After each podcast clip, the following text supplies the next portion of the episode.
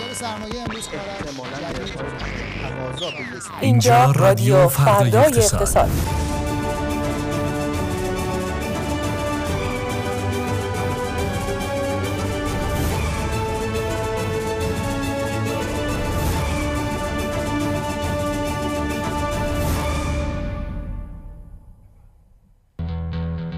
روزتون بخیر خانم ها آقایان، خوش آمدید به رادیو فردای اقتصاد با اپیزود 11 فصل دوم در چهارمین روز از مرداد ماه همراه شما عزیزانیم با داغ‌ترین خبرهای اقتصادی، بازار سرمایه، ارز، طلا و هر آنچه که باید بدونید برای پایان یک هفته‌ای که کم هم توش هرس نخوردید قطعا از نظر اقتصادی.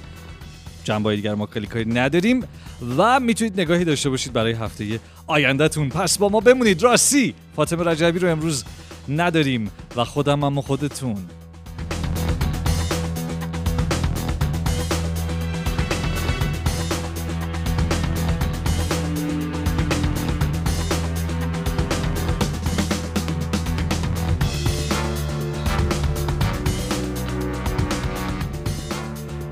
امروز مثل هر چهارشنبه یک ساعت همراه شماییم. امیدواریم همراهیتون با ما تا آخرش ادامه داشته باشه.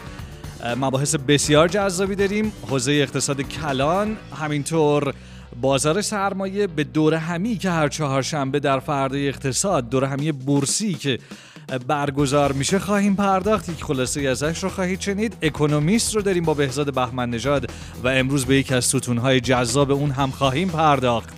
همینطور یک گفتگوی جذاب ورزشی داریم با یکی از همکاران خیلی خوبمون و چیزی رو از قلم ننداختم. آی خبوزی خبرام هست دیگه اونا رو باز نمی‌کنم که با اون بمونید. آها، شهرام شریف هم میاد و می‌خوایم هم بریم سراغ مدالایی که به وزیر ارتباطات دادیم، هم از ایلان ماسک بشنویم.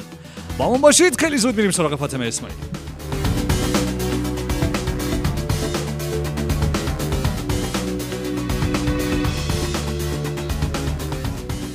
سلام فاطمه. سلام. ما در آخرین روز هفته هستیم. بله. بورس امروز با افت شاخص‌ها کارش رو شروع کرد. همون دقیقه ابتدایی بازار رفت پایین مرز 2 میلیون واحدی. در ادامه یه مقدار از ارزها کاسته شد، تغییر مسیر داد دوباره و این محدوده رو پس گرفت، ولی یه افت 0.7% رو شاهد بود و عدد 2,525,000 واحدی در پایان بازار.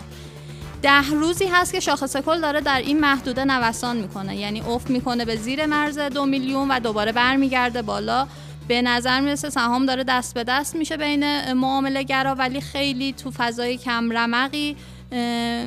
قبلا هم گفتیم اعتماد بازار، سهامداران، مدیران دارایی یه مقدار کم شده و به خاطر همین دارن دست به دست میکنن تا زمانی که دوباره این اعتماد برگرده. بغلی بگیر. چیو بگیرم؟ امروز گفتم یه فضای کم رمقی رو داشتیم. ارزش معاملات سهام اصلا جالب نبود، 4400 میلیارد تومان. سهام هم یه فضای درهمی بود، هم مثبت داشتیم هم منفی، تقریبا به یه اندازه. گزارش‌های بهار در حال انتشار، انتظار میره کم کم بعد از برگشتن اعتماد معامله‌گرا البته توجه به این گزارش‌ها هم جلب بشه. من یه نگاه کوتاهی هم به بقیه بازارها بندازم اگه اجازه بدین. حتما. دلار در ادامه رشدی که دیروز شروع کرده بود امروز به 49000 تومان هم رسید. 49 دید. بله. سکه هم رشد داشت. تو 3 روز گذشته سکه امامی 1.5 میلیون حدوداً گرونتر شده. امروز سکه امامی 28,351,000 تومان، سکه نیم 15,270,000، رب سکه 10,240,000 و سکه گرمی هم 6,170,000. حباب سکه گرمی رسیده به 120%، دوباره افزایشی شده. بسیار عالی. خب فاطمه بازارها تمام شد فکر میکنم. بله. قراره که ما بریم یک برشی از دوره همی بورسی امروز رو با همدیگه بشنویم. این دوره همی هر چهارشنبه در فردای اقتصاد برگزار میشه، برنامه بورسان در واقع که شده دوره همی بورسی روزهای چهارشنبه. از فعالین بازار سرمایه دعوت میکنیم، از کارشناسان این حوزه میشینن و گپ و گفت دیگه. دوره همی جذابیه، گفتگوهام جذابه و قطعا راهگشا برای اون کسانی که دنبال این مباحث هستن.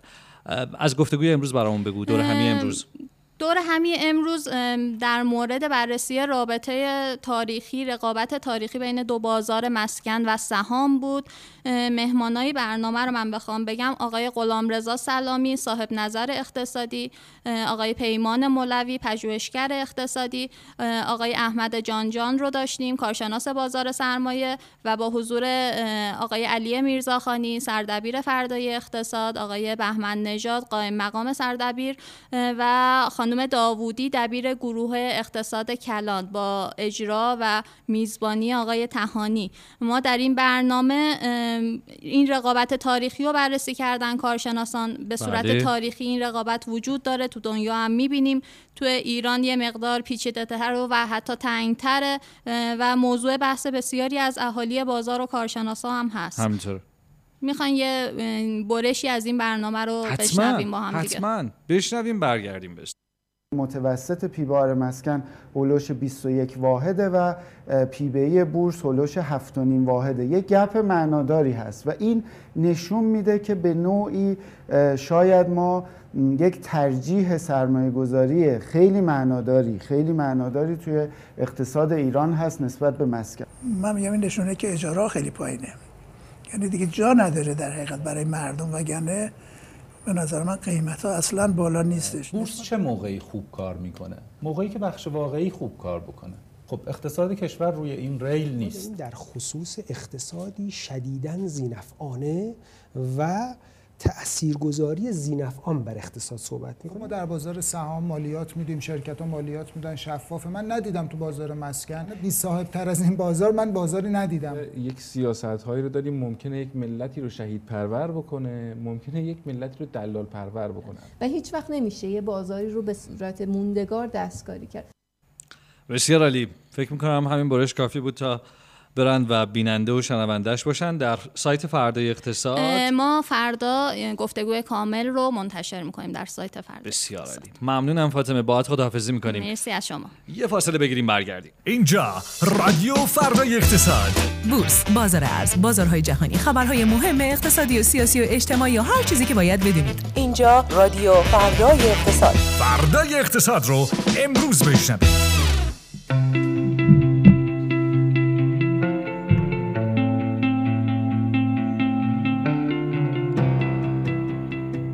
اینجا رادیو فردای اقتصاد، همراهتونیم مثل هر چهارشنبه. و البته لازم به ذکره که ما در فصل 2 هر روز با شماییم، به مدت 30 دقیقه چهارشنبه ها 1 ساعت. بریم سراغ خبرها. چه خبر؟ دستور رئیسی برای رسیدگی به اضافه برداشت بانک ها. آقای رئیس جمهور تاکید کردند ناترازی و اضافه برداشت برخی بانک های دغدغه جدی و زمینه ساز اخلال در نظام بانکی. هیچ تأخیری در تعیین تکلیف برای رسیدگی به عملکرد چند بانک متخلف پذیرفته نیست. بانک بلا بلا بلا میخوایم بشنوین.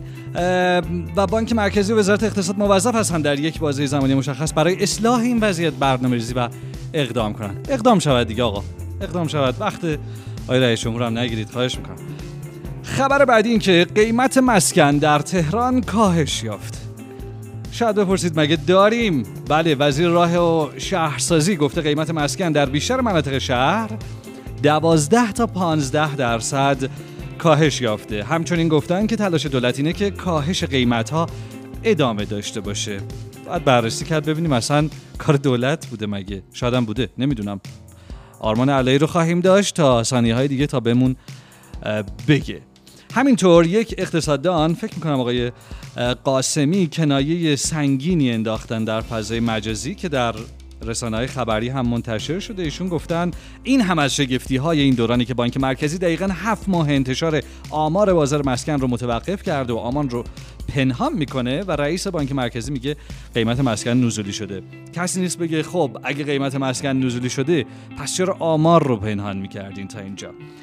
من یادمه که قدیما با آقای فکر میکنم قلی خسروی که اون موقع رئیس اتحادیه املاک تهران بودن فکر میکنم، اگر اشتباه نکنم، گفتگو میکردم. ایشون همیشه تاکید داشتن که آقا این عددهایی که راجع به مسکن هست، مسکن و املاکی ها گرون نمیکنن، بانک مرکزی خودش گرون میکنه. خیلی غریب به مضمون گفتم. آرمان علایی رو داریم در استودیو تا برامون از این خبر بگه که ماجرا از چه قراره؟ آیا واقعا کاهش داشتیم؟ این کاهش به چه صورتی بوده؟ علتش چی بوده؟ سلام به بیننده که نه، به شنونده‌های خوبمون در برنامه رادیو و بیننده هامون البته. و بیننده هامون البته. درس کن بده. سلام. در برنامه رادیو فردای اقتصاد سه تا از مقامات تو 2 روز اخیر درباره قیمت مسکن اظهار نظر کردن. بله. اول رئیس کل بانک مرکزی بود که دیروز گفته بود قیمت مسکن تو 15 منطقه تهران کاهشی شده. بله. مشاور وزیر هم امروز خبر داد که در تیر ماه میانگین قیمت مسکن 3.8% افت داشته و وزیر راه و مسکن هم گفته در بیشتر مناطق افت 12 تا 15% قیمت مسکن رو داشته. اینا در کنار هم در حالی دارن این خبر رو منتشر میشن که ما الان 7 ماه آمارهای رسمی منتشر نمیشه. آخرین آمار رسمی برای آذر ماه بود که قیمت مسکن به مرز 50 میلیون تومان رسیده بود و بعد از اون که این مرز رو رد کرد دیگه آمارها منتشر نشدن. و حالا این بحث این که حالا مقصر عددهای بانک مرکزیه یا مقصر بنگاهیان یه دعواییه که بین حالا سیاستگزار و املاکی‌ها در جریانه، ولی خب بنگاهیان در نهایت حد اکثر بتونن توی محله‌های خاص و کوچیک بتونن مثلا یه قیمت‌سازی کوچیک انجام بدن که اون هم باز ریشش برمیگرده به سیاستگزاری، به اینکه فضا متلاطمه و به خاطر سیاستگزاری اشتباه این اتفاق ممکنه رخ بده. ولی از اون طرف آمارها رو هم نمیشه عامل گرونی دونست. آمارها یه جورایی دماسنج بازارن، نمیشه گفت چون که بانک مرکزی اعلام کرده میانگین قیمت به فلان عدد رسیده قیمت رفته بالا. همونطور که ما تو این 6-7 ماه اخیر که آمارها منتشر نمیشد برآوردمون اینه که حدود 50% قیمت مسکن رشد داشته، ولی خب آماری هم نبوده که بخواد حالا به بازار جو بده. اتفاقا این نبود آمارش بیشتر اثر سود داشته بر بازار. بسیار عالی. و آیا پیش بینی وجود داره راجع به آینده بازار مسکن که این افت موقتی هست یا نه ادامه دار خواهد بود؟ این خیلی به وضعیت سایر بازارها و مهمتر از اون وضعیت اقتصاد کلانمون بستگی داره. طی چند ماه اخیر بازار مسکن با رکودی خیلی شدید و کم سابقه روبرو بوده. معاملات به شدت کم شده و همین هم مقدمه افت هلوش 4% قیمت مسکن توی تیر ماه بوده. ولی حالا اگه این فضای کنترل انتظارات تورمی ادامه پیدا کنه انتظار میره که در بازار مسکن هم ما شاهد ثبات قیمت باشیم. ولی اگه دوباره فضای تلاطمی حاکم بشه بر اقتصاد میشه گفت که مسکن هم میتونه دوباره رشد کنه. بسیار عالی. ما از هر کارشناسی، اگر شمایی که همیشه شنوندمونید یا تازه شنوندمون شدید دقت بکنید، ما در گفتگوها هر وقت از کارشناسانمون یا دیگر کارشناسان پیش بینی میخوایم اولین جوابی که باش مواجه میشیم اینه که این خیلی بستگی داره به این و آن و آن و آن. پس یادتون باشه اقتصاد پیشگویی و پیشبینی پذیر به اون شکلی که خیلی ها در رسانه هاشون سعی میکنن جلوه بدن نیست. بیشتر نیاز به تحلیل دارید برای گرفتن تصمیمات درست. ممنونم آرمان علایی، باهات خداحافظی میکنیم. مرسی، خدا نگهدار. خداحافظ.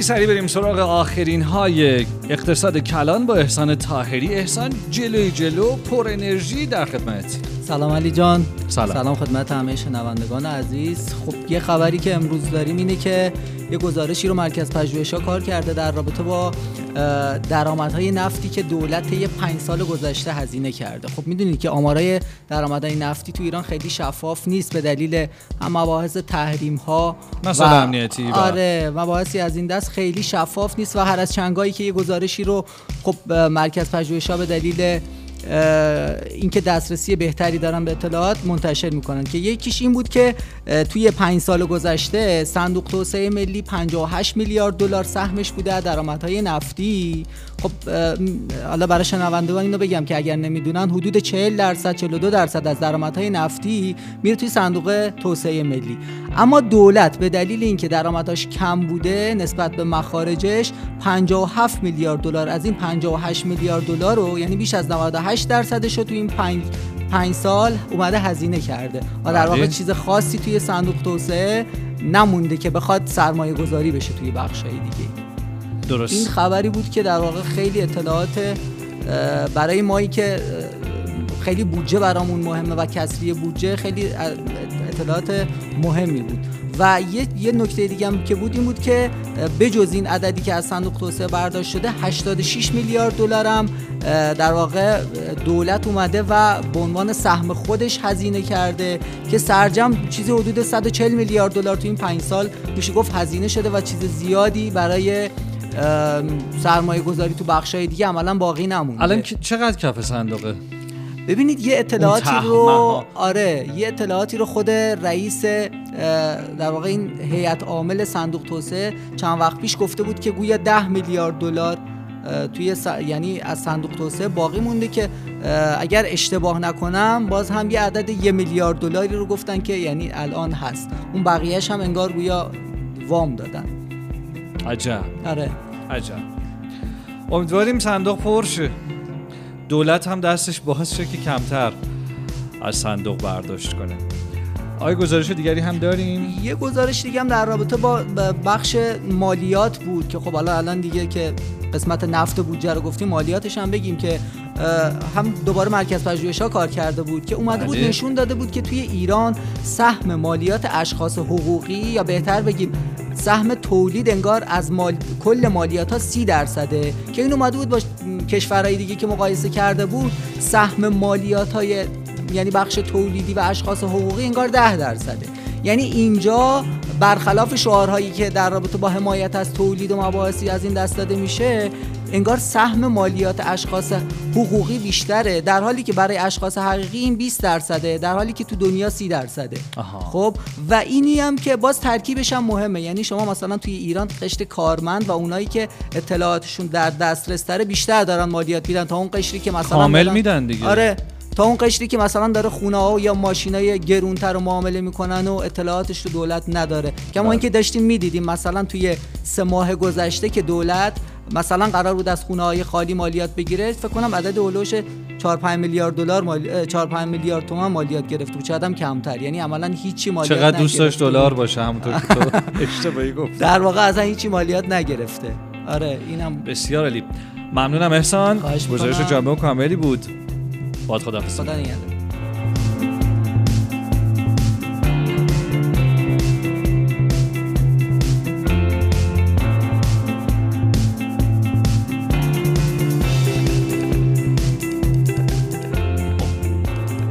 امیدوارم تا اینجای کار خسته نشده باشید. من که خودم خسته نشدم، خبرها واقعا جالب بود. همینطور راهگشا، آقای عسگری هم اشاره میکنن خسته نشدن از توی رژی و حتی هنوز توان دارن که ادامه بدن. نیکان خبوزی هم همینطور، همه حالشون خوب. بریم من یه نگاهی داشته باشم به چند تا خبر دیگه و بعد بریم سراغ ادامه گفتگوهامون. خبر دیگه ای که اومده اینه که رئیس سازمان هواپیمایی گفتن که نیاز حال حاضر کشور 550 فروند هواپیماست، اما فقط 180 فروند هواپیما سرخط داریم یا سرخط داریم. نمیدونم منظورشون سرخط یا سرخط اشاره میکنن. آقای خبازی شما هواپیما بازی میدونی این اصطلاح دقیقش؟ همون سرخط منظورشونه، مثل خطی ترجیش راهن. و به همین دلیل با وجود افزایش مسیرهای پروازی مسافران اعتراض دارن که بلیط هواپیما سخت پیدا میشه. امیدواریم که بتونن هواپیما رو تهیه کنند از جایی که باید، یه ذره قبلش باید کارهای دیگه بکنن. امیدواریم زودتر دیگه. بس شهردار تهران گفتن سرقت لوله‌های آب باید بررسی بشه. ماجرا چی بوده؟ آیزاکانی امروز گفتن که علت فرونشست بخش‌هایی در بزرگراه‌های آزادگان و شهید بابایی سرقت لوله آب نیست. فرونشست در بزرگراه شهید بابایی به خاطر ترکیدگی لوله اتفاق افتاده. سرقت لوله‌های آب هم در جاهای دیگر رو بنده نه تکذیب میکنم نه تایید، باید بررسی کنم. در حالی این اظهارات شهردار که رئیس شورای شهر تهران گفته بودند که فرونشست بزرگراه آزادگان به خاطر سرقت لوله‌های آب انجام شده، همینطور شکوه داشتن که دریچه‌های آب و قطعات پل‌ها هم داره به سرقت میره. خب دیگه آقای چمران، آقای زاکانی هم باید بررسی کنن. من نمیدونم چرا دعواشونو میارن بیرون. این قضیه این نامه بدین به هم دیگه، حلش کنین. یعنی زنگ بزنین، تلفن رو میزه، دکمه‌هاش هم روشه. یه انگشت میخواد که فشار بده اون دکمه‌ها رو و یه 5 انگشت دیگه که اون یکی گوشی رو بذاره رو گوش. حالا اونو میتونین قرض هم بگیرید. هستن بچه‌ها. بریم سراغ خبر بعدی و اون برمیگرده به وزیر ارتباطات که ما بهشون مدال دادیم، اصلا پرخبر شدن ایشون. ببینین مدالای ما چه میکنه. مدال بعدی از آن کیست خدا میدونه. گفتن که نقض حریم خصوصی در پیام رسان‌ها رو نمیپذیریم آقا. عیسی زرفور گفته حفظ حریم خصوصی کاربران خط قرمز ما در پیام رسان‌های داخلیه. همینطور گفته که هویت ارسال کننده پیام در دسترس ماشین و انسان نخواهد بود و این بررسی‌ها صرفاً به محتوا محدود خواهد شد. حالا اینکه بعدش بعد از بررسی محتوا در دسترس خواهد بود و اشاره‌ای نکردن. همینطور گفتن که دستور بررسی تصویر منتشر شده از پیام رسان بله رو هم بنده صادر کردم. شهرام شریف اینجاست تا برامون از این حواشی بله و وزیر و حتی ایلان ماسک و اینا بگه. شهرام سلام. سلام به تو، امیدوارم خوب باشی. سلام به مخاطبان رادیو فردای اقتصاد و سلام به فاطمه رجبی که امروز غایب، جاش خالی نباشه. بله، من گفتی فاطمه رجبی، یه تشکرم میخوام بکنم از فاطمه عاقل‌زاده. این طرح پشت سرمون رو میبینی؟ همین که الان تو استودیو هستی. بله. تمام مباحث امروز ما در فردای اقتصاد توی این طرح اومده. از مطلب اکونومیست، مسکن لوله‌های آبی که آقای زاکانی بهش اشاره کردن، بقیه رو لو نمیدم. پیام رسانه بله رو داریم، بله اون گوشه بالا هواپیما رو داریم، ایلان ماسک، آقای امباپه که قراره بهش بپردازیم با لبخند جذابشون و همین دیگه. جا داشت تشکر کن. منم تشکر میکنم. خودش هم الان همینجاست داره عکس میگیره و دستش هم در خودتون هم میخواین تشکر کنین خانم آقزاده. به هر حال این فضا در اختیارتونه. اگه برگردیم به موضوعی که اشاره کردی علی، در مورد موضوع وزیر ارتباطات، اتفاقی که اینجا افتاده اینه که وزارت ارتباطات خب طی تقریبا 2 سال اخیر به یه شکلی به نوعی داره انقدر حمایت میکنه از پیام رسانهای بومی که حالا اگر اتفاقی هم براشون بیفته، مثلا اگه اسکرین شاتی از یه پیام رسانی لو بره که مشخص بشه که اطلاعات کاربران رو به نوعی در واقع در دسترس قرار داده یا بهش دسترسی داره، عملاً میاد و حمایت میکنه، به خاطر اینکه اگر حمایت نکنه به نوعی انگار که اون اتفاق رو وزارت ارتباطات انجام داده، یعنی تفسیرها متوجه اون میشه. از این زاویه خب خیلی طبیعیه که وزارت ارتباطات الان به نوعی به نقش روابط عمومی پیام رسان بله عمل کرده و سعی کرده که به شکلی ماجرا رو حل و فصلش بکنه و هم سازمان فناوری اطلاعات بیانیه پی آر میشه.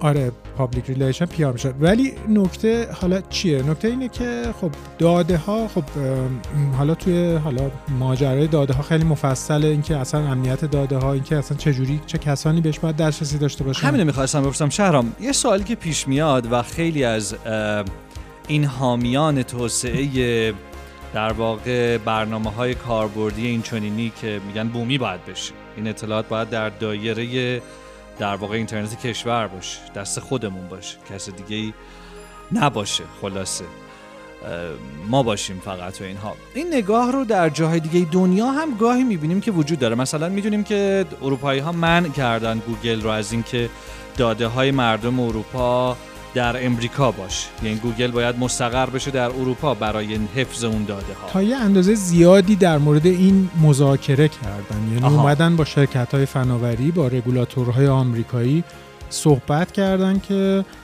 چی کار بکنیم که داده های کاربران اروپایی حریم خصوصیشون نقض نشه توسط شرکت‌های آمریکایی که الان خب سرویس‌هاشون رو دارن تو اروپا ارائه میدن. سعی کردن به یک تفاهم قانونی برسن و این تفاهم هم اخیراً انجام شده. این نبوده که در واقع مثلا آلمان بگه که آقا تمام داده ها فقط باید تو کشور خودم باشه، بلکه با تعاملی که با دنیا داشتن، با شرکت‌های در واقع فناوری داشتن، به نوعی به این نکته رسیدن که اگر مثلا یک در واقع شهروند اروپایی شکایتی رو بکنه از در واقع یه شرکت آمریکایی، میتونه این شکایت در آمریکا رسیدگی بشه در مورد اون شرکت فناوری و یا شبیه این. اینه که ما اساسا قوانینی نداریم در این مورد و صرفاً حالا دورمون رو یه خط بستیمش و به یه شکلی حالا میگیم فقط داده ها داخل خودمون باشه، که این نه امکان پذیره و حتی حالا داخل خودمون باشه. برای خود اون چیزی که داخل خودمون هم گذاشتیم قوانینی نداریم، یعنی پیامرسان بله یا پیامرسان‌های دیگه یا سرویس‌های بزرگ الان اصلا نمیدونن تکلیفشون با داده ها چیه، چجوری رعایت بکنن و چیکار بکنن که قطع نشن سروراشون. ببین من اینجا یه الگو برداری میبینم، انگار که یه عده میخوان، خب میدونیم که چین خیلی قوی عمل کرده در این سالها، میگن اوت صدات بیاد توی میکروفون، صدای من یا شما، من شما که اصلا محاله، از شما بعیده، همون نه از من بعیده، نه اینطور نفرمایید، تلموز میکنه، عرض میکرد. شهرام جان ببین، خب چین خیلی قدرتمند پیشرفته در این عرصه، میبینیم که به هر حال مثل تیک تاک انقدر قوی وارد عمل شد که حتی اینستاگرام رو هم یه مدت کوتاهی کنار زد، یعنی انقدر ترند شده بود. من فکر می‌کنم همچین الگو برداری وجود داره، یک زوری میخوان بزنن آقایون که ما هم میخوایم یک چنین چیزهایی داشته باشیم و مال خودمون باشه، خودمون روش مسلط باشیم، ولی در نمیاد کار. یعنی الان با یک اجبار و اکراهیه، یعنی یه جاهای مردم خب شما همه چی رو بستی، وی پی ام پولیه، یه عده پول ندارن، یعنی نمیتونن این هزینه رو بکنن، مجبورن. 90% در واقع گردش داده های ایران الان به دلیل اینکه وی پی ان استفاده میشه، به دلیل محدودیت های زیادی که مردم مجبور به استفاده از وی پی ان، وگرنه اصلا دسترسی به اینترنت ندارن. 90% در واقع داده هامون داره میره توی سرورهای خارجی و عملاً این یه اتفاق. و حالا خیلی از این وی پی ان ها هم رایگانه، خیلی هاش هم ممکنه مثلا معلوم نیست این داده ها رو میفروشن و باهاش چیکار میکنن. اینه که خب این اشکال از در واقع حکمرانی داده تو ایرانه که به یه شکلی، و حکمرانی اینترنت تو ایرانه که به یه شکلی در واقع همه مردم رو سوق داده به اینکه در واقع از ابزارهای استفاده کنن که حریم خصوصیشون رو به خطر میندازه.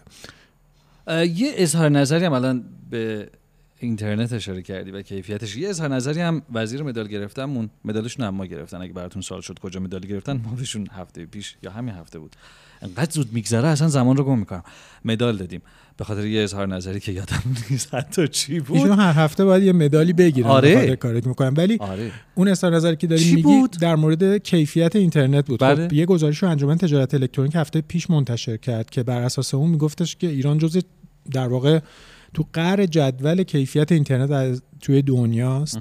از دو زاویه هم اینو بررسی کرده بود، یکی از زاویه فیلترینگ که حالا خب هممون میدونیم دیگه اصلا چقدر همه چی فیلتره، یکی از زاویه اختلال اینترنت و میگفتش که ایران تو اختلال اینترنت، یعنی تو همون سایت هایی که باز هستن هم در واقع توی رتبه های ته جدول دنیاست. وزیر ارتباطات اینو تکذیب کرد و گفته که ما اختلالی نداریم، البته شاید اینترنت که ایشون استفاده می‌کنه اختلالی نداره، ولی ما در مورد این موضوع خب به تفصیل توی برنامه تکشاخ هم صحبت کردیم که وایت لیستی که درست میکنن، یعنی اینترنت ایران رو وایت لیستی کردن به شکلی، یعنی فقط هر سایتی که بجز اون وایت لیست ها وجود داره، حتی اگه فیلتر هم نیست، دچار اختلاله. یعنی مثلا مایکروسافت که شما مراجعه میکنید یا مثلا آیکلاد که مردم در واقع بهش استفاده میکنن، عکساشون رو گذاشتن رو گوشیشون و اینا همه دچار اختلاله. خب پس ما با یه اینترنت پر اختلالی مواجهیم که همزمان یه عالمه فیلترینگ هم داره و حالا همزمان روش هم میاریم وی پی ان هم استفاده میکنیم. خب مشخصه که این اینترنت نه شایسته مردممونه، نه کاری روی حوزه کسب و کار میشه باهاش خوب انجام داد و چالش‌های زیادی روش وجود داره. بسیار عالی. شهرام تو اگه میتونستی فیلترینگ، یعنی یکی از این فیلترینگ‌ها رو برداری، یعنی وزیر اومده میگه آقای شریف شما که حالا اینقدر به هر حال سال هاست در این حوزه فعالین و اینا، به ما بگین آقا من قطعا یوتیوب رو برمی داشتم، بخاطر اینکه به نظر من یوتیوب یک جهان پر از دانشه و دانش ویدیویی که دانش که از طریق ویدیو داره منتقل میشه واقعا بی حد و حصر و خیلی امروز بهش نیاز هست. و واقعا من برام خیلی عجیبه که یوتیوبی که خودش خب قوانین خیلی زیادی داره در مورد محافظت کاربران، پورنوگرافی و چیزهای دیگه، چرا باید تو کشور ما فیلتر بشه؟ این یک جور تحریم واقعا خودخواسته است که به ضرر مردم. شما هم که شنونده‌مونید میتونید بگید تو کامنت ها به ما بگین که اگه شما بودین پیشنهادتون بود که فیلترینگ چی رو بردارن. به هر حال میتونه شاید یه روزی راهگشا باشه حداقل. منم نظرم ولی همینه. یوتیوب منم... آره یوتیوب، برای اینکه دقیقاً هم یه دانشگاه واقعا، یعنی آدم‌ها میتونن کلی چیز یاد بگیرن. شبکه‌های اجتماعی هم همینطور. ببین اصلا ما مدلی که داریم به در واقع نگاه میکنیم مدل اشتباهیه. همون چینی که مثال زدید، همین الان من یک مطلبی رو روی سایت فردای اقتصاد منتشر کردم. خب چین داره تمام اون محدودیت‌هایی که تو 2 سال اخیر بر شرکت‌های فناوری وضع کرده رو داره کاهش میده به نفع اقتصاد کشور خودش. یعنی الان مثلا شرکت علی بابا رو میدونیم چه بلایی سرش اومد، بنیانگذارش در واقع به یه شکلی فراریش دادن یا اصلا ناپدید شد.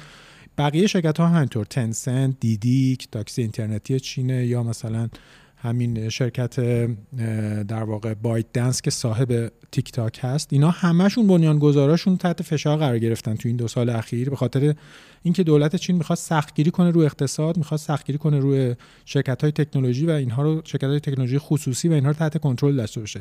در ایران هم ما داریم چنین مدل رفتاری رو می‌بینیم. یعنی شما نگاه می‌کنید می‌بینید استارتاپ‌های ایرانی چقدر زیر فشار هستن. اجازه ورود به بورس ندارن، محدودیتاً پلم میشن یا چالش‌هایی که روبروشون.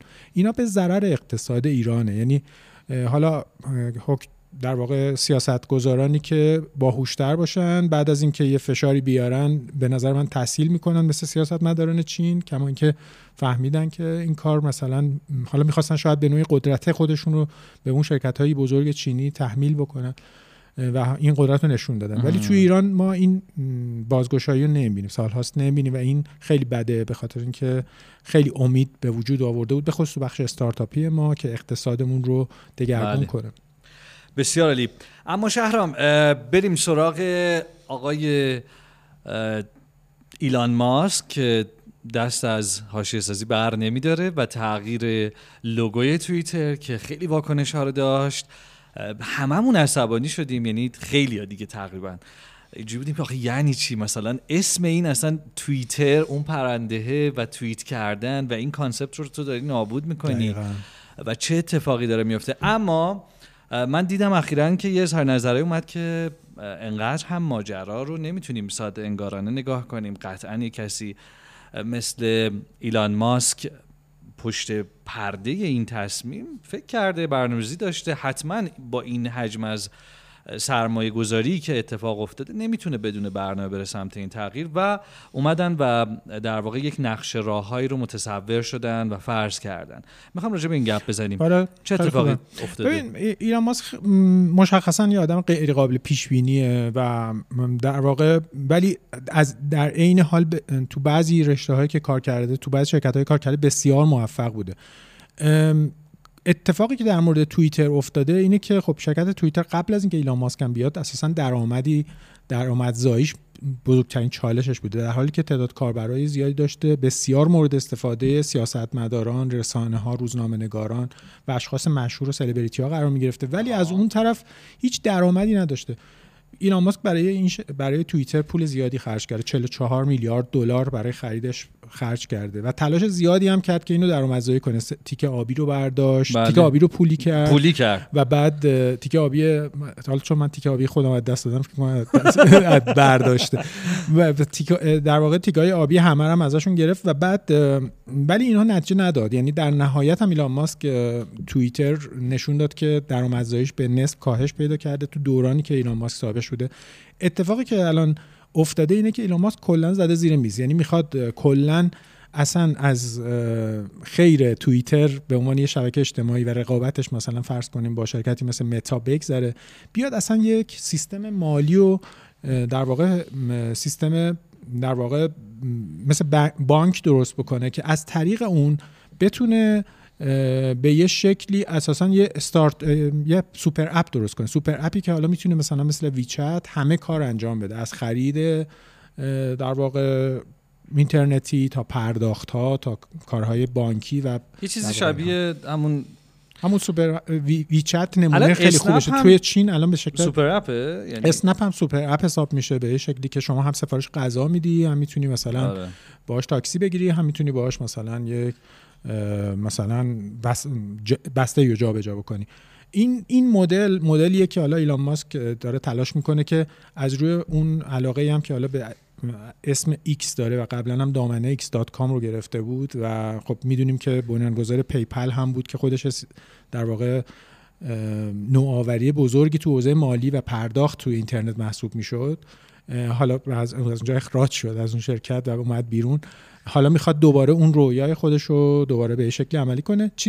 کاری که میخواد بکنه اینه که میخواد کاربران توییتر رو به شکلی ببره به سمت از اونها استفاده بکنه برای اینکه برند ایکس رو بتونه بزرگ جلوه بده. پشتش خب 300 میلیون کاربر هست و در واقع توییتر رو بعد دیگه نابود شده فرض کنید. برای کسایی که از توییتر استفاده میکنن و علاقه به این پلتفرم دارن خبر بدیه، به خاطر اینکه یه فرهنگ بوده داشته در واقع اون فرهنگ توییت کردن، این اصطلاحات این کلمات هم به شکلی توی فرهنگ در واقع کار روزمره اونها بوده، از سیاستمدار که یه نقطه نظری رو ارائه میداده تا یک روزنامه نگاری که یه مطلبی رو منتشر میکرده. برای ایلان ماسک ولی احتمالاً فرقی نمیکنه، خود برند ایلان ماسک از توییتر خیلی با ارزش‌تره. حالا از نظر ارزش هم میگفتن که برند توییتر هم خیلی از ارزشش داره کم میشه، 5 میلیارد دلار تموم شد دیگه، تموم شد. بله تموم که نشد نمیده. آخه خبازی دست کن جیبت برادر، به هر حال این پولا رو میخوایی چیکار کنی؟ بسیار خب شهرام، ممنونم، گفتگوی جذابی بود به نظر من، برای خود من که خیلی باز کرد مسائل رو. ازت ممنونم. راجب AI الان دیگه فکر کنم خبر AI جدیدی نداریم. توی برنامه تکشاخ هفتگی که شنبه منتشر میشه به تفصیل یه گفتگویی داریم که با آقای دکتر بینا صحبت کردیم. اونجا در مورد AI اگه کسایی که علاقه دارن میتونن بیان گفتگومون رو ببینن. بسیار عالی. ما الان تو استودیو بهزاد بهمن نژاد رو داریم، میخواد به گزارش اکونومیست در رابطه با اعتصاب توی هالیوود که فکر می‌کنم ربط تقریبا مستقیمی داره با ماجراهای AI گفتگو کنیم. خود دکتر بینا هم یک یادداشتی رو برای فردای اقتصاد توی همین سایت فردای اقتصاد در مورد همین اعتصاب هالیوود و در واقع تأثیری که تو حوزه AI داشتن. سلام که امروزم با شما هستم با شهرام. این اصلا امروز چیزی که از اکونومیست آوردم اصلا حوزه کلا شهرامه، یعنی من بمونم. آره بعد نیست اگر بمونم. فقط من یه خواهشی دارم، برای اینکه خستهشون نکنیم بچه‌ها رو، از خودمون یه فاصله بگیریم برگردیم.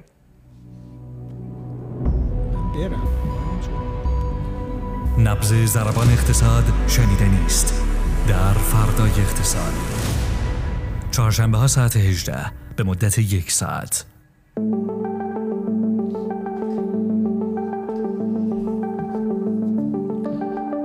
من فکر کردم الان اون آنونس جلفه رو میرن، اونجوری گفتم بعد خیلی سنگین فردای اقتصاد اصلا اون نشد که میخواستم. خطتون هم باز بود، شما یه صدایی ازتون. من گفتم برم، حرفم این بود، ولی خب میمونم دیگه. باش آره باش. نیکان خبوزی سکته مغزی میکرد، خودزنی میکرد. خط بازه تقصیر ماست؟ نه تقصیر منه، واقعیت تقصیر منه، چون با اون طرف هماهنگ نکرده بودم. گفتم بداهه چی خواهیم داشت. بسیار خب، در خدمتیم بهزاد جان. خواهش میکنم. اون هفته ما یه ستون بارتلبی بود معرفی کردیم، این هفته ستون که عنوان شومپیتره. شومپیتر معروف. بله شومپیتری که شهرام توی تکشاخ یه برنامه مفصل رفت، اصلا راجع به یه گفتگوی خیلی خوبی داشت اونجا با امیره جوادی. آره با امیره جوادی. شومپیتر معروف ترین، حالا کارهای مختلفی کرده اینا، ولی معروف ترین ایده‌ای که داره همون تخریب خلاقه، که در واقع ایده این همین نوآوری و کارآفرینیه که میگه آقا این نوآوری‌های جدید اون کاسبیای قبلی رو بالاخره تخریب میکنه، ولی این تخریب خلاق چیز خوبیه و همیشه هم ازش دفاع کرده. و ایده کلن این ستون هم همینه که از سال 2009 در واقع داره منتشر میشه و این ستون بیشتر به مباحث خرد، اقتصاد خرد میپردازه، تو سطح بنگاه هاست، مباحثی که در واقع همین اون جایی که داره یه نوآوری اتفاق میفته. و به خاطر این گفتم که حالا خیلی حوزه به شهرام، چون استارتاپ ها در واقع کار میکنه. این شماره راجع به عنوانش اینه که در واقع اعتصاب بزرگ هالیوود ممکن است شکست بخورد، که طرح اکونومیست میدونی دیگه، مثلا خیلی از جا به جای عکس از طرح استفاده میکنه، طرحاش هم خیلی جالب، آدم چند ساعت ممکنه درگیرش باشه، هر دفعه چیزی رو اونجا پیدا میکنه. طرح این دفعهش هم یه سوپر استاریه که داریمش. آره اینجا داریمش. آره دقیقاً این سوپر استاره، حالا سوپرمنیه برای اونایی که شاید تصویری نمیبینن، که یه کلاکتیه با دندونه‌های تیز که لحظه در واقع کات کردنه و ممکنه گردن اینو بزنه. و حالا میرسیم که ته گزارش به این از این کاته استفاده کرده. چقدر خفنن این ایلاستریتورهای اکونومیست، واقعا طرحشون خیلی باحال. البته باید بگیم که بهزاد هم یکی از علاقه‌مندان شدید اکونومیست، این اکونومیست رو تقریبا میشه گفت روزانه داره از اول تا آخر میبینه دیگه، حالا هفتگی که در میاد هیچ. و این حالا اصلا قصه چرا مهم است؟ حالا یه اعتصابی شده تو هالیوود، من خیلی تایتلی میگه آقا از 10 محصول پرفروش صنعت سینما تو سال گذشته 9 تاش در واقع تو آمریکا بوده. سرویس‌های استریم که الان مهمترین نقش رو تو این صنعت دارن عمدتاً آمریکایی هن که به سراسر دنیا نفوذ کردن. بنابراین اعتصابات هالیوود خب خیلی مهمه، یعنی اینجوری نیست بگیم حالا چند نفر جمع شدن و اینا، اینطوری نیست. یه سابقه بک میزنه به گذشته و میگه آخرین باری که این نویسنده‌ها و اکتورها و بازیگرها و اینا جمع شدن اعتصاب کردن، رهبرشون کی بود؟ رونالد ریگان بود. رونالد ریگانی که البته اون موقع در واقع هنوز رئیس جمهور نشده بود، خودش سردسته اعتراضات بود. اعتراض به چی؟ به یه تکنولوژی جدید. اون تکنولوژی چی بود؟ تلویزیون. یعنی اون موقع جمع شده بودن آقا ما همیشه رو اسکرینای بزرگ سینما بودیم، حالا که قراره بریم توی صفحات کوچیکی توی خونه ها، سهم ما چی میشه؟ و اون اعتراضا موفق شد، کارو خابون و تونست که خب امتیازاتشون رو بگیرن. میگه این بار هم در واقع اعتصاب ها به یک تکنولوژی جدیده و همون AI یا هوش مصنوعی، و اینجا همون ربطش به اون تخریب خلاقه و ایده سوتونی شده. و میگه که خب الان دغدغه‌ای که اینا دارن اینه که آقا تولید انبوه فیلمنامه‌ها ممکنه با این تکنولوژی اتفاق بیفته، بازیگرها اصلا شبیه سازی بشن و دقیقاً یه فیلم ساخته بشه. آره.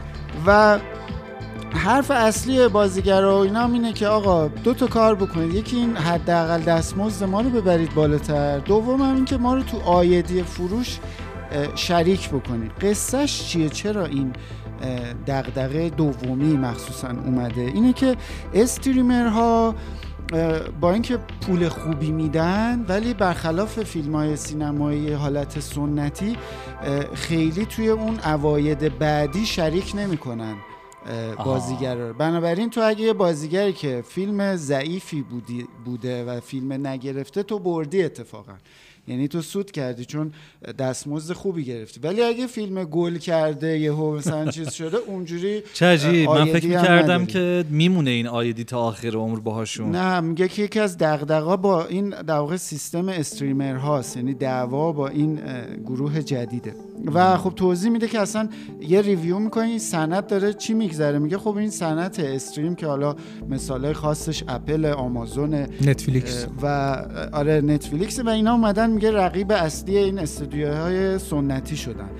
و یه نکته خیلی جالب میگه شهرام اینجا، که میگه اینا نسبت به 10 دهه پیش در حوزه برنامه‌نویسی 2 برابر سرمایه‌گذاری کردن که مجموعش $230 میلیارد دلاره. چون عملا شرکت‌های تکنولوژی به حساب میان که توی لاین حالا سینما دارن کار میکنن و میزان شغلایی که تو کسب و کار همین تصویر ایجاد شده 2 برابر تعداد شغلایی که تو میانگین اقتصاد آمریکا در واقع ایجاد شده و اینها. و در آخر حالا میگه که هالیوودیا برنده میشن یا نه، که میگه ظاهرش اینه که اینا دست بالا دارن، بالاخره خلاقیت نویسنده است که فیلم فروش میره، اون جذابیت بازیگر است که در واقع باعث میشه فیلم پروموت بشه و اینها. ولی 3 تا دلیل میاره، میگه آقا قصه عوض شده، میگه اگه اون زمان ریگان اینا اعتصاب میکردن فیلم ها میخوابید، برنامه ها میخوابید، الان حتی برنامه های تلویزیونی راحت کندکتوراشون داره میره و اینا اعتصاب میکنن، هیچ آسیبی به صنعت اتفاق نیفتاده. نکته دوم میگه که عملا استریمرها کمک کردن که وابستگی هالیوود، خود هالیوود به آمریکا کم بشه. خب یعنی هم از نظر مخاطب هم از نظر بازیگر و فیلمنامه نویس. از نظر مخاطب همین نتفلیکس رو مثال میذارم، میگه آقا 2/3 سابسکرایبرها یا مشترکان نتفلیکس خارج از آمریکا، بنابراین اصلا حالا تو آمریکا هم بیان همه اعتصاب کنن بیرون داره میفروشه. و حتی عوامل تولید، یعنی مثلا شما نگاه میکنید تو همین نتفلیکس یا مثلا سرویس های استریمینگ دیگه، بخش عمده سریال ها داره لوکال میشه، یعنی مثلا سریال هایی که توی مثلا آلمان داره درست میشه، سریال هایی که به زبون مثلا چه میدونم کانادا یا دیگر کشورها داره تولید میشه و خب عملا هم که تو گفتی در واقع ارتباط با هالیوود داره قطع میشه، حتی ترکیه کاملا کم شد. و اینجا میرسه اون آخر، یعنی میان تیتر آخره که اینه کات کاست، که این کاته با همون در واقع طرح مطلب میخونه که این میگه هزینه ها رو باید کات کرد، اینجا دیگه کات فیلمه نیست، میگه هزینه باید کم بشه. قصهش چیه؟ میگه که آقا صنعت سرگرمی تو اون بخش سنتیشه، یعنی اونی که رو کیوسک سینما میفروختن اونجا شدیداً افت کرده. میگه حتی تلویزیون ها و اون پخش زنده هایی که چیز بود، یعنی استریم نبود، یه چیز دائمی بود، اونا میگه به شدت در مسیر سقوط درآمدن و الان نون اصلی تو همین استریمرها کجان؟ عمدتاً تو بورسن، بنابراین خیلی در واقع ترازنامه شفاف دارن، سهامداراشون خیلی مطالبه گرن و میگه دیگه اون دورهایی که بریز به پاش کنن، حالا هر جوری خواستن خرج بکنن گذشته و اینها باید به سهامدار پاسخ بدن و این پاسخگویی به سهامدار یعنی باید هزینه ها رو متعادل کنن و اینجا اینه که میگه آقا کات و هزینه ها رو کم کن. عجب، از اون گزارش‌هایی بود که واقعا عجب داره، جهان داره عوض میشه. البته بگم که تو ایران یه همچین مشکلاتی ما نداریم، چون عملا سرویس های استریمینگ رو همین جوری هم دارن میزننشون و هیچ اصلا ما اینجا خودمونی، ما همین جوب آبمون رو خوشیم، اصلا مشکلات اون دو نیست. آره بابا شهرام، این در راستای همین بحث الان این اپل ویژن پرو هم اگر بیاد عملا سالن‌های سینما، اصلا خود تلویزیون خریدن، یعنی کانسپت تلویزیون خریدن، من قسم در مورد این در واقع مقاله‌ای که گفت خیلی چقدرم جالبه که این مقاله حالا خب همون نمادی از همون مفهومی که شومپیتر داره، یعنی سرویس‌های استریمینگ مثل نتفلیکس کاملا اومدن استدیوهای فیلمسازی مثلا فاکس قرن 20 یا مثلا بقیه اینها رو مثلا کلن اصلا پاراموت به هم زدن دیگه و به یه شکلی عملا صنعت سینما رو دارن دوباره میسازن و طبیعیه که خب هوش مصنوعی هم خیلی تأثیر میذاره، یعنی من به نظرم میاد حتما باعث میشه که فیلم‌های خلاقانه تری درست بشه، فیلم‌هایی با هزینه کمتر هم تو که گفتی درست بشه که به نفع سهامداران، به نفع شرکت هاست که حالا همیشه می اومدن پروداکشن های بسیار عظیم و پرخرجی رو هم درست میکردن و برای هر فیلم مثلا چندین میلیون دلار مثلا خرج میکردن. خب این نشون میده که این آینده یعنی همین، یعنی این که شما مثلا همین الان هم میخونم که بعض بازیگرا در واقع رایت تصویر عکس میگیرن ازشون یا فیلم میگیرن و رایت تصویرشون رو دارن میخرن که بتونن ازش توی مثلا فیلم‌های بعدی که با AI ساخته میشه استفاده کنن. اینا همش نشون دهنده اینه که داره یک تخریب خلاقی صورت میگیره و این بخش از آینده است. نمیشه حالا اون بازیگرایی که اینجا بیکار میشن یا کم پول میشن باید برن دنبال یه فکر و شغل دیگه، ولی حتما شغل‌های جدیدتری درست میشه که خیلی موثرتره. تا حالا که اینطوری بوده. آره مرسی، خیلی بحث جذابی بود. از تو متشکرم شهرام شریف و بهزاد بهمن نژاد. باهاتون خداحافظی میکنم. خداحافظ. با ادامه رادیو فردای اقتصاد همراه ما باشید.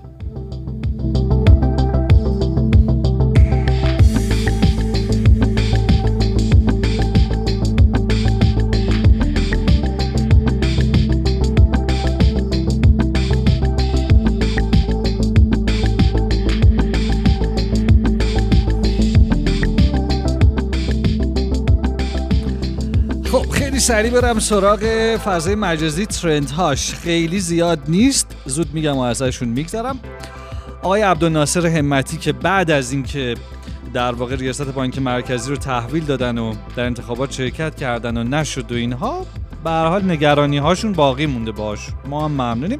توییت کردن 28 میلیون نفر از جمعیت زیر خط فقر رفتن. چرا کشور دارنده رتبه اول جمع ذخایر نفت و گاز جهان با داشتن سرمایه انسانی تحصیل کردش نمیتونه جهش جدی رو در رشد و توسعه داشته باشه؟ این رقم به چه میزان باید برسه تا نگاه و رویکرد حکمرانی اصلاح شود؟ منطق بود. البته اینم نظر من بود، خیلی میدونم مهم نیست. ولی توییت بعدی رو داریم از رضا کاشف. ریتوییت کرده و روش مطلبی رو کد کرده و اون ریتوییتش بحث این بوده که ایران سالانه 17.4 میلیارد متر مکعب به ارزش 7 میلیارد دلار گاز در مشعل‌ها دود میکنه که باعث تولید آلودگی اکسیدهای گوگرد میشه و همینطور بارانهای اسیدی و معضلات دیگر. رضا کاشف چی توییت کرده؟ گفته آنهایی که میگن اگر گاز را به پتروشیمی ها نمیدادند و آن را صادر میکردند مقرون به صرفه تر بود، چرا درباره سوزاندن سالانه 7 میلیارد دلار عدم و نفع مستقیم؟ من اینو نشنیده بودم تا حالا. شنیده بودی فرخ؟ حالا بهتون میگم فرخ که به هزینه‌های چند برابر آلودگی هوا چیزی به لب نمی‌آورند. اینها در خدمت دشمنان تولید هست. اینم توییت آقا رضا کاشف. یه 4 توییت هم داشتیم که میرسیم بخونیم. بله، بین آقای جلال رشیدی کوچی که معرف حضور هستن به خاطر اظهار نظرشون در رابطه با در واقع تصویب واردات خودروهای دست دوم و نو، و همینطور سید یاسر جبرائیلی که کنار دست آقای رئیسی مشغولن و در حوزه اقتصاد هممون داریم مستفیض میشیم از اظهار نظرهاشون. ماجرا از چه قرار بوده کلکل این دو عزیز؟ این که یه روزی از روزا آقای یاسر جبرائیلی اومدن توییت کردن که مخلص کلام علت کاهش قیمت خودرو به خاطر سیاست‌های تثبیت قیمت دلار بوده. این مخلص کلام. بعد آقا جلال رشیدی کوچی اومدن گفتن که آقا سید عزیز، بر همگان مشخص و مبرهن است که ریزش قیمت‌ها در بازار خودرو، میگه آقا ریزش به خاطر قانون ما بوده که تصویب کردیم. مخلص کلام بازم. بعد دوباره آقا یاسر جبرائیلی اومده گفته که خب الحمدلله که طرحتون هم تصویب شد، لکن از اونجایی که برادر عزیزمان آقا جلال اصرار داشتن برای واردات خودرو هیچ نیازی به ارز حاصل از صادرات کشور نیست و میلیاردها دلار ارز بیرون از کشور هست، هر فردی که متقاضی واردات خودرو میتونه جهت تامین ارز به ایشان مراجعه کنه. آره خلاصه امیدوارم این ارزها پیدا بشه. ولی آقای کوچی گفته بود ارزا بیرونه، نگفته بود پیش منه، که گفته بود با اون ارزا. خیلی وارد کننده هم گفته بودن که آقا ما با اون ارزایی که بیرونه خودروها رو میاریم. اما آخرین توییتی که بهانه ماست تا بریم سراغ آقا امباپه که در تصویر هم اگر یوتیوب فردای اقتصاد رو ببینید که چقدر شیرینیشون میخنده، جایی که آقای ماتس هوملز، درست گفتم اسمشو فرخ؟ بیا جلو هوملز. آها هوملز. آره بله. ماتس هوملز. تلفظ دقیق آلمانیشو نمیدونم ولی بله ایشون تو توییتر یکی از ویدیوهای تکلی که خودشون رو پای آقای امباپه رفته بودن و منتشر کردن و نوشتن لطفاً به زننده تکل و کسی که روی پایش تکل میروند به یک اندازه پول بدهید. تیکشون به قراردادیه که الهلال گویا پیشنهاد داده به آقای امباپه و عددش واو همه رو شگفت زده کرده. 300 میلیون یورو ناقابل. چقدر؟ 300 میلیون یورو. بله. صدایی که میشنوید میگه 300 میلیون یورو مهرداد فرخ تبار عزیزه که ما از سر عشق علاقه فرخ صداش میکنیم چون سیبیلاش فرخیه دیگه، سیبیل فرخی داره و مطلع هست، علاقه‌مند هست در حوزه فوتبال و میخواد به ما اطلاع بده که چیه ماجرای این قرارداد. بله سلام، خیلی مخلصم، خیلی شکر. علی شاکر فرخ هستم. یه نکته که الان توجهمو جلب کردیم بود که علی وقتی داشت توییت های قبلی رو میخوند هی داشت مثلا میخواست به من نگاه کنه و بعد میدید که خب نه این که کلا تو حوزه اقتصاد و اینا چیزی نمیدونه و من ترجیح بدم که همینجوری در و دیوار نگاه کنم. بله 300 میلیون یورو پیشنهاد الهلال به امباپه. حالا تو این مدل موضوعات معمولا یه کار بامزه و سرگرم کننده‌ای که ما ایرانی‌ها انجام میدیم اونه که تبدیلش می‌کنیم به پول خودمون. دقیقاً. بله. چقدر در میاره آقا؟ ماهی میشه چقدر؟ آقا سالی 18,000 میلیارد تومان و سالی 18,000 اصل مطلب بگم روزی 50 میلیارد تومان آقای امباپه پیشنهاد دارن از الهلال. به خدا دیوونه است نیاد ایران زندگی کنه با این پول. اما نه نکته داره. نکته این یه مورد خاص اینه که نه فقط واسه ما ایرانی‌ها بلکه در تاریخ فوتبال رقمه عجب بی سابقه و عجیبه. یه رکورد رسما رکورد الهلال شکوند با این پیشنهاد 300 میلیون یورویی. حالا این موضوع از الان امباپه دست و پاش داره میلرزه مثل بعد تمرین یا نه؟ بعید. حالا در ادامه میخوام خیلی کوتاه راجع به امباپه هم صحبت کنم، خیلی کوتاه. فقط نچرخ از من بپرس منو بهت میگم صدات فید شد. اوکی از دو منظر قابل بررسی، یکی الهلال و کلا عربستان و این کاری که داره با فوتبال انجام میده. آره چیکار داره میکنه عربستان بگو برامون.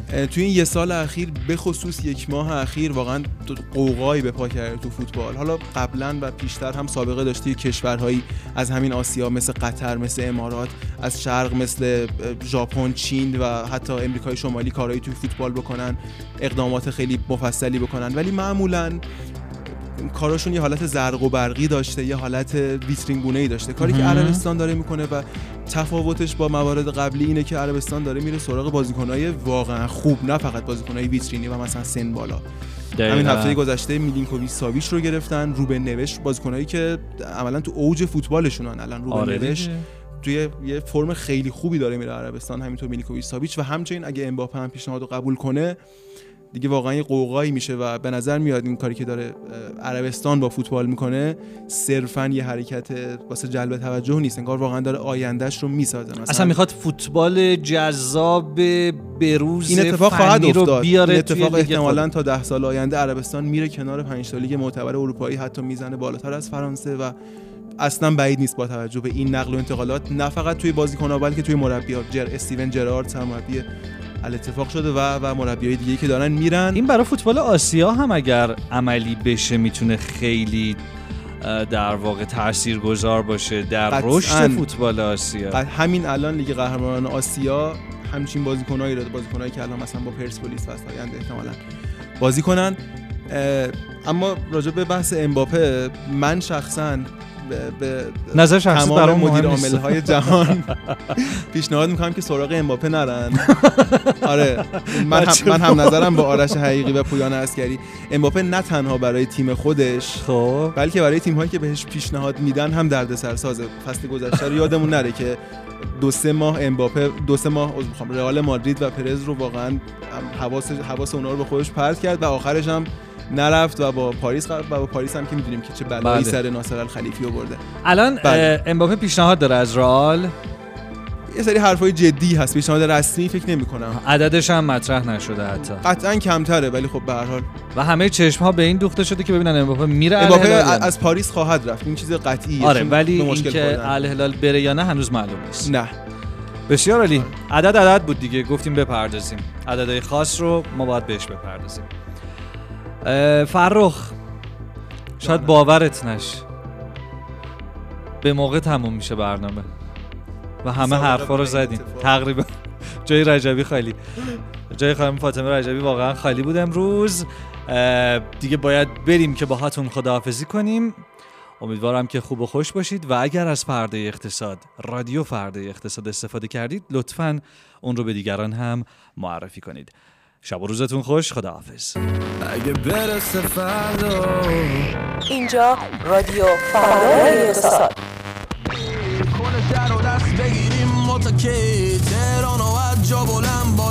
اینجا رادیو فردای اقتصاد.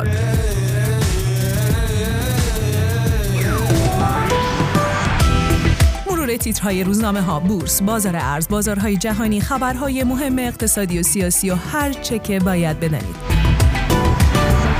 نبض ضربان اقتصاد شنیدنی است در رادیو فردای اقتصاد. چهارشنبه ها ساعت 18.